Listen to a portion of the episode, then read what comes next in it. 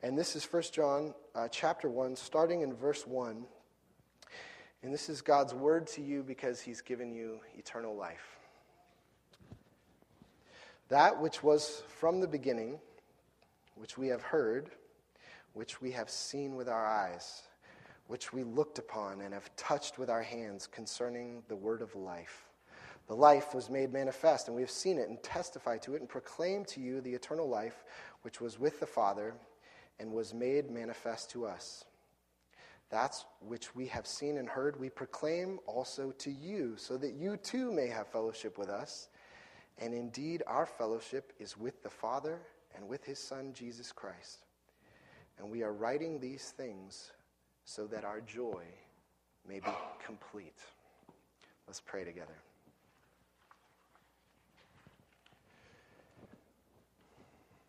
Our Lord, we thank you for your perfect word that you are not a God who is has totally hidden himself from us, but you have revealed yourself to us. And in your word and in your son, your word incarnate, we ask that you would give us hearts to hear the things that you have to say to us and that your message, your word, would draw us to you, that we would uh, behold you and that we could see that you are near, that we could sense your comfort and your life and your words with us and in us. So um, I pray, uh, Lord, that you would take your holy word and you would speak through me, a sinner. For, Lord, you know my sins are many. And I pray that you would forgive them and that you would speak through me to your people and apply your word of truth to each one of their hearts and their lives, that you would draw each one of us close to you today, we ask in Jesus' name. So uh, we are beginning this series on First John. First John is uh, it's called a letter, but uh, you know some commentators say it doesn't start with a greeting like this is from John to this church. It's it just kind of gets right into it. And uh, so some have said this is actually kind of a little sermon that was written out that in a church like this they would read aloud. And um, if you've been with our church for a while, uh, in the summers we look at, at New Testament letters. The first summer of our church, 2009, we uh, we studied the book of, uh, of Colossians, which was written by Paul. Last two summers, we've looked at 1 Peter. This summer, we're looking at 1 John. And uh, one of the things that's interesting about the Bible is that the Bible is God's infallible, perfect word to us. And yet, it was written by 40 different people in different cultures, uh, different languages, different uh, millennia. And uh, and, and it doesn't leave out their different personalities, their different life stories, their different experiences of God. God speaks through all of those things to say the same thing to us about the gospel and about who Jesus is. And so uh, here now, uh, we've looked at Paul, we've looked at Peter, and now we're going to look at, uh, at, at, John. And John, the author of this letter, uh, was one of Jesus, not only one of Jesus' 12 apostles, but I don't know if you know this, but uh, Jesus called 12 disciples to him that spent, you know, had, that he taught very intensely and uh, they had a lot of access to him. But within the 12 apostles, there were three that he gave special attention to. They were Jesus' dearest, closest friends. And there are a number of scenes in the Gospels where only these three saw these certain important stages in Jesus' ministry. John was one of those. And uh, if you know the Gospel of John uh, that John wrote, it's, it's his account of what was intimate life with Jesus like. What did he see? What did he behold? What, and, and at the end of John, he says, I've written all these things so that you might believe that Jesus is the Son of God and that you might have eternal life. That's why he wrote that book. And I think uh, for many of us here, if, uh, if you're Christian, you say, well, that's what I believe. I believe in Jesus. I've embraced him. I, I, I believe I have eternal life in him and, the, and the, the gift of life that Jesus has given to me. But what I don't have, I don't feel like I have often, is that closeness, that intimacy that John had with Jesus. I mean, he walked with him, he lived with him for three years, uh, uh, seeing what he did, heard words from his mouth, listened to him, sat with him, ate with him. I don't have that kind of closeness. How could I? How could I have that kind of closeness? And um, is it possible for us to have intimate, deep communion relationship with Jesus now. And, uh, you know, it's, uh, here we are at the beginning of John's letter, uh, and he describes how his life was with Jesus. He says, These are things I saw, these are things that I heard, that I touched. It's very sensory uh, oriented. And then he says this amazing statement in verse 3. Look at verse 3 again. He says, That which we have seen and heard, we proclaim also to you, so that you too may have fellowship with us. And indeed, our fellowship is with the Father and with his Son, Jesus Christ. What he seems to be saying is that that closeness, that palpable, real experience of Jesus that he had had and that he had throughout his life, even though Jesus was gone, we can have that too. We can experience God. And that in fact, um, knowing God, having that relationship, uh, feeling Him close, being in His presence is actually the essence of what eternal life is. It is to know God. Actually, that's what it says in the end of John's Gospel: is that this is eternal life, is to know the Father and Jesus Christ whom He sent, is to know God. And uh, there's no greater purpose. Uh, there's uh, there's no greater joy. And I think that if you are a Christ, if you're a Christian, if if you put your faith in Jesus, You've had glimpses of that in your life. There have been times where you have sensed that God is near to you, that God is speaking to you personally and directly, that He's, he's actually comforting you, He's giving you joy, uh, He's listening to you. And in those moments, I think as Christians, those are the times when we felt most alive. Like our life has meaning, like uh, there's hope for our lives, there's purpose. We feel assured of God's love.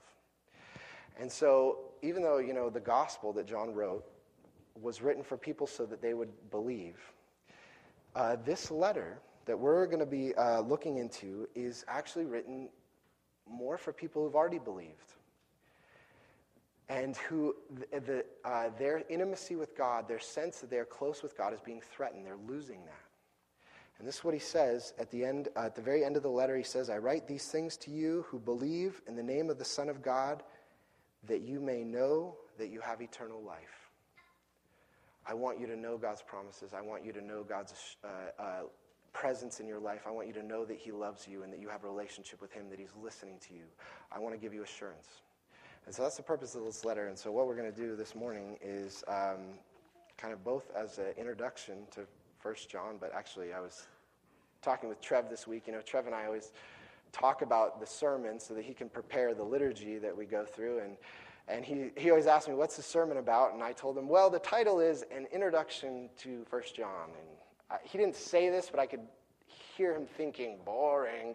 Uh, it sounds like a seminary uh, class, not a sermon. Uh, so he's like, what's the point though? What does it have to do with my life? Introduction to First John, what does that, that doesn't have anything to do with my life. So through a series of uh, tries, I finally sent him the title Intimacy with God, and he said, Now that's a sermon. so uh, hopefully, uh, I can, I can, we can live up to what, what, uh, what he's hoping for from a sermon. And, uh, and so we're going to talk about intimacy with God primarily under two headings. First of all, the man who invites us to intimacy. So, first, we're going to look at the man, and I mean John in that. Uh, here's a man who has had intimacy with God. How does he describe it? What does it mean for him? And so, we're going to look at his life, the one who's inviting us into intimacy. But then, second, we're going to look at the message that creates intimacy.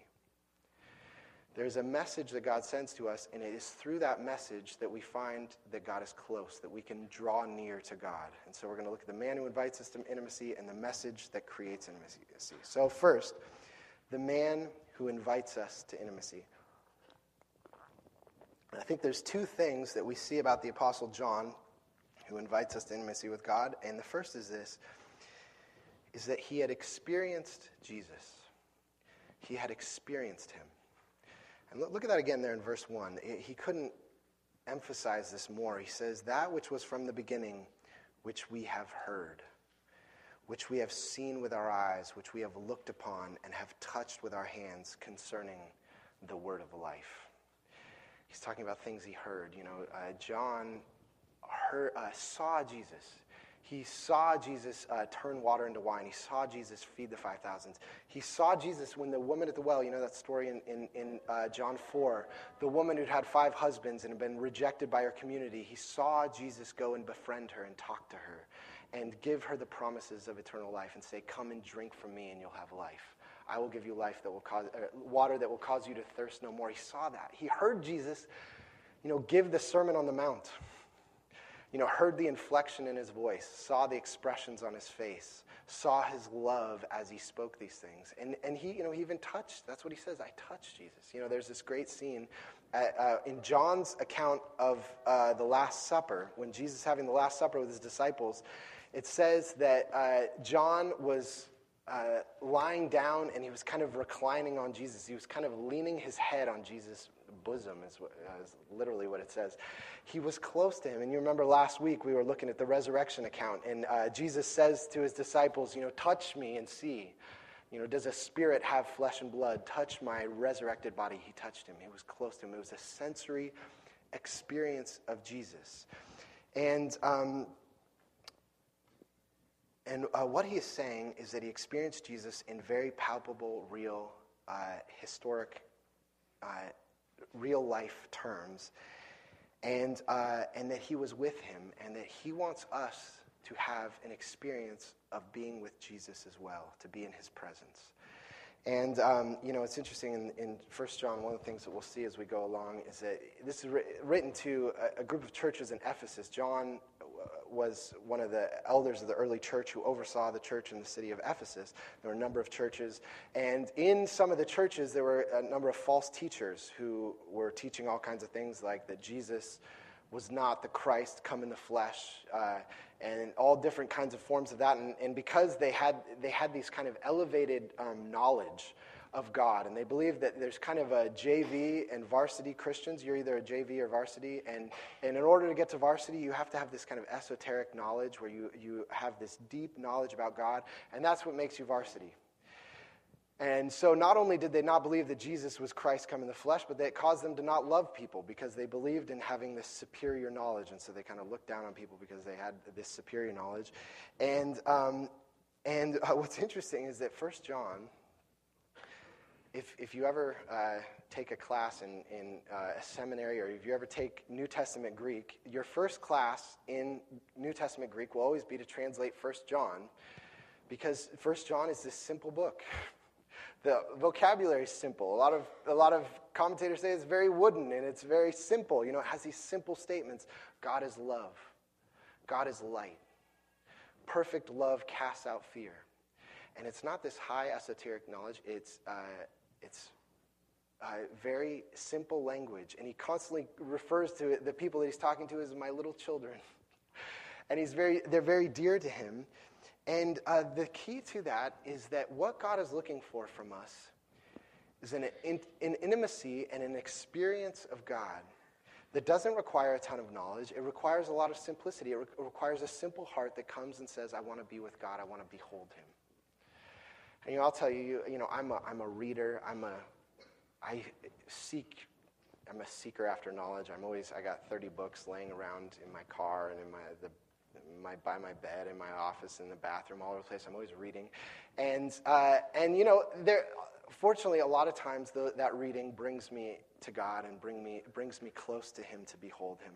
But I absolutely know that I can read all kinds of books, read about God, and know all kinds of things about the Bible and about theology. I can write sermons. I can write whole sermons preparing to talk to you about God and never actually be in his presence, never actually experience him.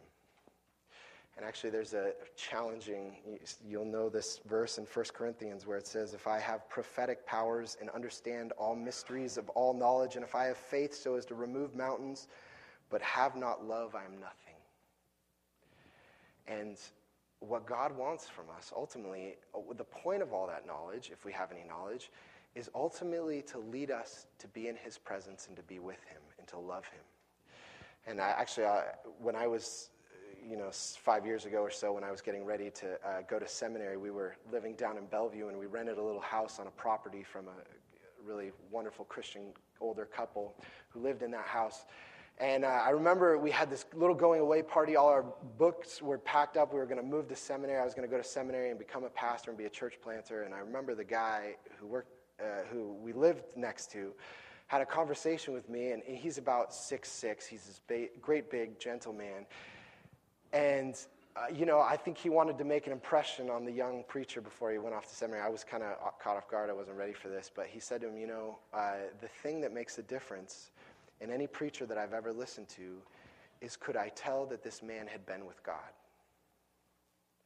That was the thing that mattered, not all their knowledge. What did, they, what did they know? What Greek did they know? What books did they read? That didn't matter. The question was, is this a man who's been with God? And I'll tell you, those words have haunted me, and I can't, I can't say that I've lived up to his expectations, but certainly that is what John wants for us is he's had palpable real experience of Jesus and that the point of everything the point of this Bible uh, is for us to be brought into that experience of Christ.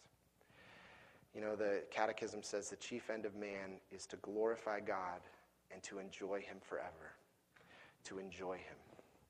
So what does what does that mean experiencing Jesus? So here's a man who experienced Jesus how does he describe what that looks like in our life? Well, the second thing we see about the man, this man here is that he was a partner with Jesus, or a partner with God.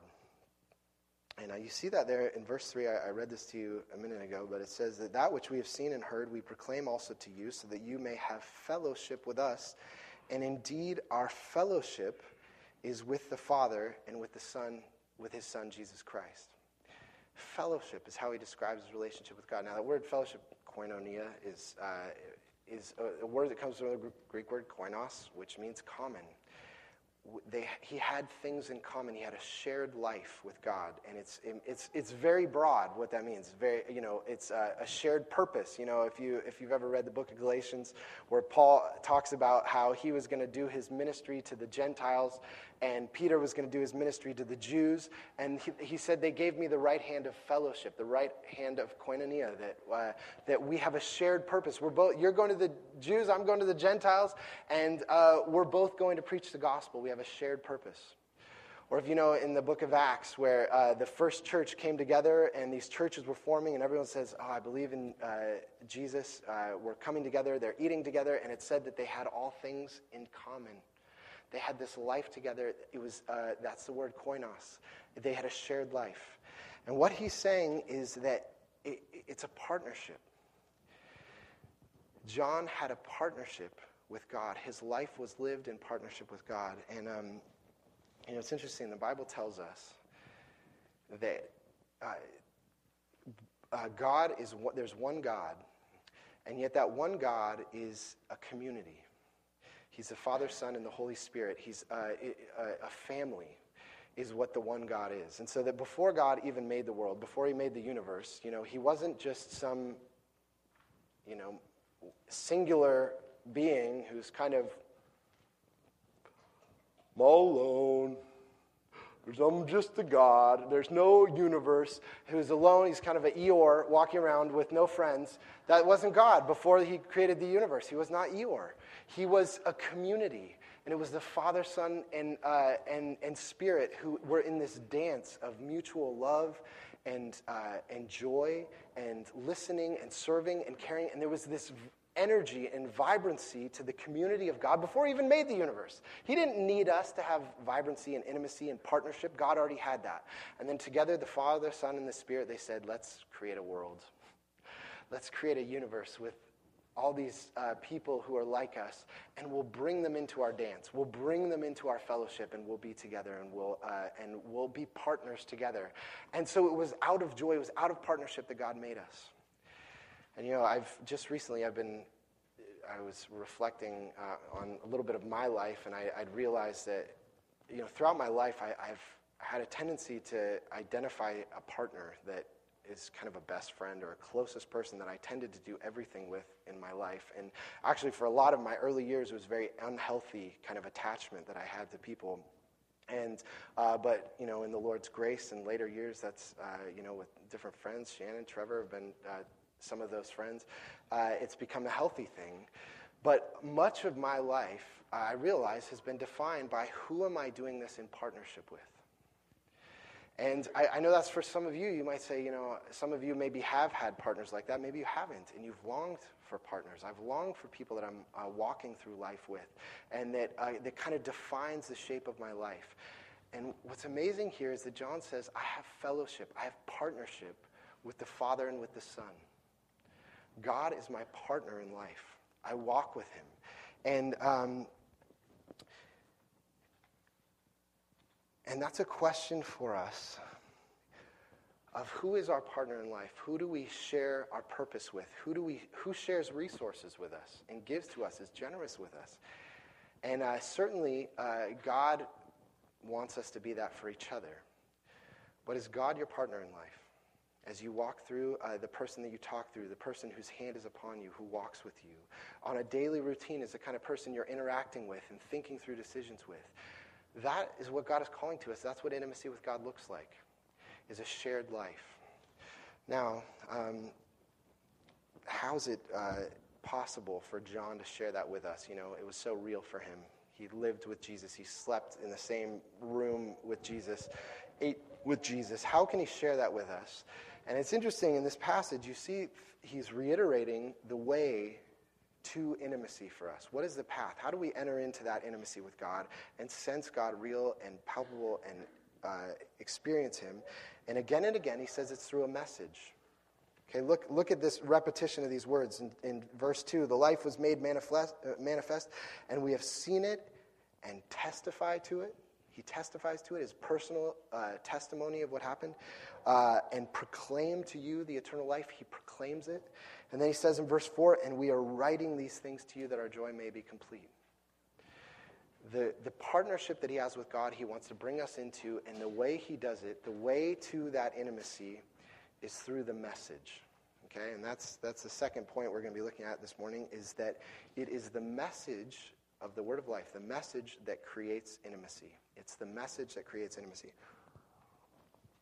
And, um, you know, as you think about how can I feel God close to me? How can I feel like He's in His presence? That might be kind of a disappointing answer to you. It's through the message. Oh, it's through the gospel. Uh, isn't, isn't that the answer for everything? Uh, you know, that, that, I'm not sure I've tried that. That's, uh, doesn't work. Give me a, a technique or something for getting close to God. Don't say it's through the message. But, you know, it's very interesting. I'm, I'm reading a book right now. I'm, I'm not sure I should recommend it, but it's called uh, Passionate Marriage, and uh, it's a uh, it's actually uh, written. It's the guy writing it is not is not a Christian. He says a lot of really interesting things though, and he's actually a sex therapist. And t- the the purpose of the book is showing a lot of the mirroring between the physical relationship in a marriage and the emotional marriage, uh, emotional aspect of a marriage and how these things kind of mirror each other and inform one another. And uh, he has a lot of fascinating observations. But uh, in one part in the book, he talks about how he'll be doing these conferences. And one of his you know, questions that he'll begin a conference with is he'll ask the crowd, you know, uh, how, when you're in a restaurant and you see all the couples around the restaurant, how do you know which ones are married? Maybe you've heard this before. It's a pretty cynical answer, but they say, oh, the ones that aren't talking to each other. Those are the ones that are married. And how do you know the ones that are dating? Uh, the ones that are talking to each other. And, uh, and he said, you know, it's very, it, what happens is he has all these couples that'll come in, they're married, and they're getting counseling with him, and they say, you know, we just don't know how to communicate. We just don't talk to one another. And then he says, but he, he goes back and he has them tell has them tell him their story. And it turns out when they were dating, they were quite chatty and they talked and they were gushing about everything to one another. And that's what brought them together and how they got married. Now they're several years into their marriage and they're just silent. And he says, uh, and people think that their problem is that I don't know how to communicate. And he says, You actually do. You know how to communicate very well, and that's a problem. You've been communicating very well, it's just the message you don't want to hear anymore. The messages you've been sending to one another have uh, said, I don't, I don't want to hear what you're saying to me anymore because it's not what you wanted to hear. And that's why you stop talking. It's not because you don't know how to communicate, it's because of what's being communicated. And uh, let me just, as a side here, uh, you know, in a marriage, the thing that creates intimacy is the communicating of the message I will never leave you again and again through different ways, not just saying it through uh, verbally, non verbally, saying to one another, I will never leave you. It's communicating that message is what draws you together. Your wedding vows, I will never leave you, and you saying that over and over to, to one another is what brings you close to one another. And the fact is that it's the same way with God. The main thing that creates intimacy is not a technique, but the message that is being sent that draws us to Him. And I want to say a few things about that message. And the first thing is that the message is the gospel. The message that creates intimacy is the gospel. And uh, you see that, see that there in verse 1. He opens with this phrase, that which was from the beginning. That which was from the beginning. And now this that little phrase has kind of a double meaning to it because if you've ever read John's gospel, the gospel begins by saying, "In the beginning was the Word, and the Word was with God, and, uh, and the, or in the Word was God, and the Word was with God." And then it goes on to say that the Word became flesh and dwelt among us. And it's talking about how Jesus was with God before the creation of the world, and God made all things through Jesus. Jesus is the Word in the beginning. But also, um, uh, throughout 1 John, the letter we're looking at, the thing that was in the beginning is the thing that you first heard when you became a Christian that initial message that you heard when you first became a Christian. He says, um, the gospel. And, you know, that has to do with creation, just as a, another aside here. But, uh, you know, when God created the world, that was the first creation. And when God drew us to himself, what, is G- what does Paul say? You are a new creation. So God is, re- is doing a new creation. So when you became a Christian, when you heard the gospel, that was a new beginning. It was the beginning. And this is what, in, in chapter 2, this is what, in uh, 1 John, this is what he says. This is very interesting. What you heard from the beginning, there it is again. What you heard from the beginning, uh, or let what you heard from the beginning abide in you. If what you heard from the beginning abides in you, then you too will abide in the Son and in the Father. The way to intimacy is that message that you heard at the beginning. And um, which is the gospel. And you know, it's very similar to a marriage. Is you don't move on from I will never leave you. And in the same way, as Christians, you never move on from I'm a sinner who needs the blood of Jesus to stand before God and I need his free grace to embrace me. That it's that message which draws us close to him. That's what tells us that we can come uh, become come close to God. And you can see uh, um, one more verse for you here in verse 2 that the life was manifest, and we have seen it, and testify to it, and proclaim to you the eternal life which was with the Father and was manifested to us. The message that we heard was that God is not someone that I have to attain to. God that I, is not someone I have to hunt down. Someone that not that I have to uh, to perform for in order for Him to draw close to me, I, um, or that I need to appease. Jesus has done all, all that for me. God has come to me. And this is the big difference between Christianity and any other kind of spirituality, is that Christianity is primarily about God coming and meeting us instead of us going and trying to attain to God. It is Him coming down to us in Jesus. It's Him speaking to us, revealing Himself to us, manifesting Himself to us, not us going and hunting Him down. And I'll tell you, this is terribly important whether you're just becoming a Christian and uh, you're thinking about becoming a Christian, uh, or whether you've been a Christian for decades. This never gets old. You never, you never will stop needing that message. I know for me, there's countless times where, you know, I'm coming into a season of my life where I feel like I've been ignoring God and I, am distracted with other things and uh, I'm, my life is becoming unsettled and I know, oh, you know, I need to get back in line with the Lord and connected with Him. I need His comfort. I need His guidance. I need His wisdom, His love in my life. And, you know, I, I, at least this is how I visualize it. As I experience myself, it's like, okay, I got to turn around and turn back to God. And I imagine there's, you know, I've been on a path and I went off the path. And now I got to I got to do the road back.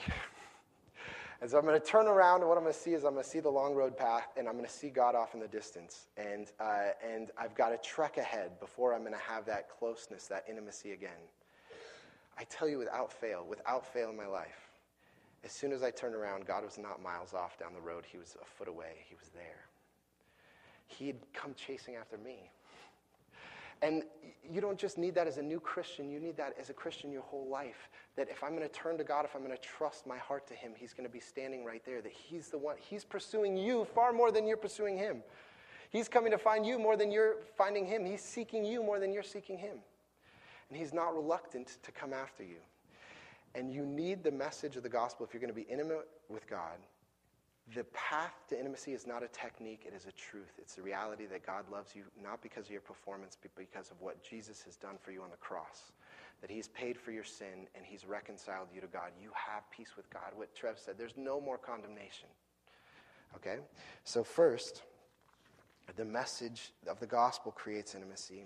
The second thing that he says about the message is that the message is a person.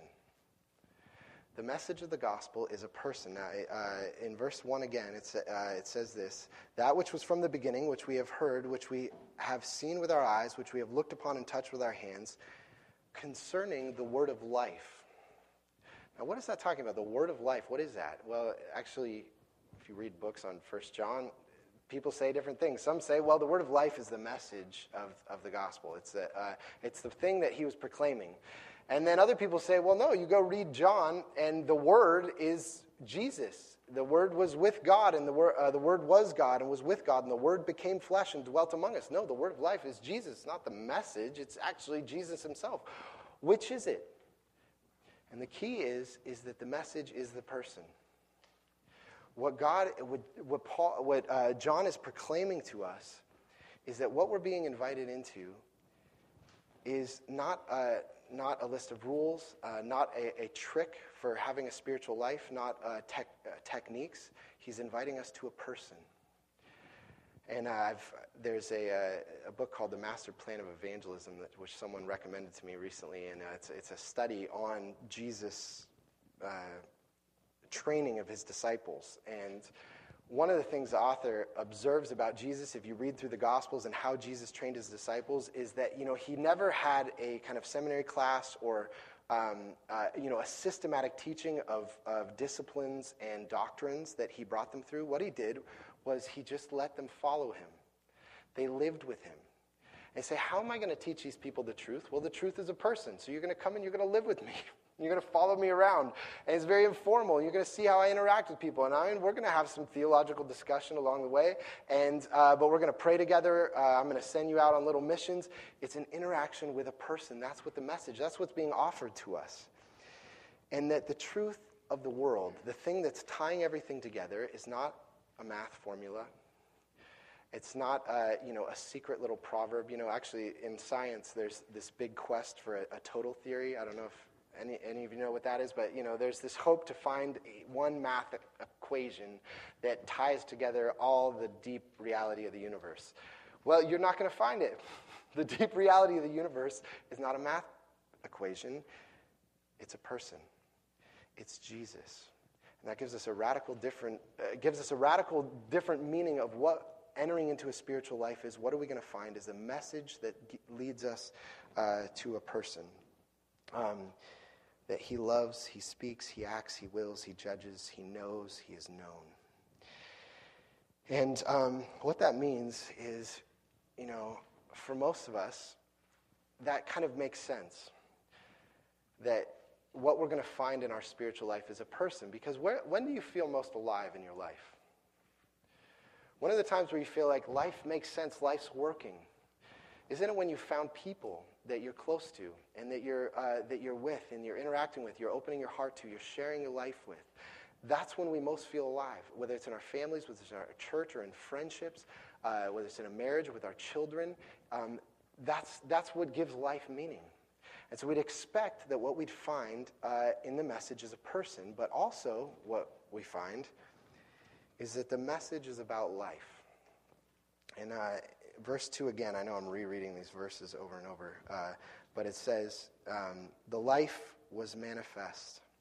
And we have seen it and testified to it and pro- proclaimed to you the eternal life which was with the Father and was made manifest to us. And uh, what John says, one of John's big messages, is that the kind of life that really makes you human the kind of life that can't be taken away from you is through knowing Christ, is through being with Him, being in His presence. And, uh, you know, something that's important, I think, for us to think about is what are the things that we go to that we hope are going to give us life, that give us promise of life? What are the things you say, if I was only doing that, or if I only had that, then I would feel alive. I would feel comfort. I would feel um, okay. And there are certain things that we go to, and I'll tell you, a lot of those things, you know, they could be food, they could be recreation, they could be people, um, it could be your job that, that gives you life. And let me tell you, God's given you all those things. God wants you to have all those things. Those are all good things. And actually, they're things that are supposed to lead us to God as we, as we uh, receive comfort from people and from uh, you know, our homes and our possessions and from, uh, from jobs and uh, hobbies or recreation, whatever it is, the comfort that we receive, God wants us to have those comfort. But those, that comfort's supposed to lead us to God. And the other thing is that any one of those things could be taken from you at any time. And most of us will have them taken from us at some time in our life. And they're not a, a, life that endures, and they don't even endure death. But this knowing Christ, intimacy with God, beholding Him, being comforted by Him, is something that not even death can take away from us. And ultimately, it is the only thing that can satisfy you. You know, C.S. Lewis uh, often talked about how we have this un- inconsolable longing inside each one of us this restlessness that can never be, never be satisfied by jobs, by people, by money, um, by uh, sex, by food, by whatever it is. It can never be satisfied because it can only be satisfied by Him. And so, whether you're not a Christian and you're wondering what is Christianity about, or whether you've been a Christian your whole life, don't forget this is what the whole gospel is leading us to that we might know Him. And He wants us to know Him. He wants to know us. He wants to be with us. That's the amazing surprise of the gospel is that the whole point of all this is that God actually wants to be with us. I will be your God and you will be my people is the continued refrain throughout the Bible. So let me encourage you. Um, there's no technique for, for intimacy, but when you see God's love for you is free, that's what it's going to look like when you embrace that, is you're going to be with him. Have you beheld him? Have you been with him? Uh, that's John's invitation, and that's John's invitation in this book as we look through it over the next couple months. So let's pray together. Our Lord, we thank you that you want to be with us.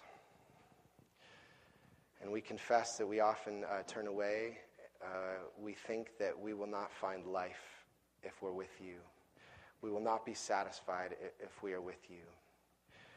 We pray that you would dispel these lies and that you would give us the courage to turn to you, to behold your face, and to believe the gospel. We thank you for your love, and uh, would the message of the gospel sink into our hearts that it would draw us near to you, that we would talk to you, and that we would be close. And I pray this for all those who are here, that um, uh, even those who have maybe uh, been apart from you or turned away from you, uh, for maybe even many years, and they think that there's a long road behind them in order to get back. I pray that you would assure them of the gospel and give them courage to turn towards you and to embrace you and to see that you are standing there and that you are pursuing them far more vigorously than they're pursuing you. And we ask this in Jesus' name.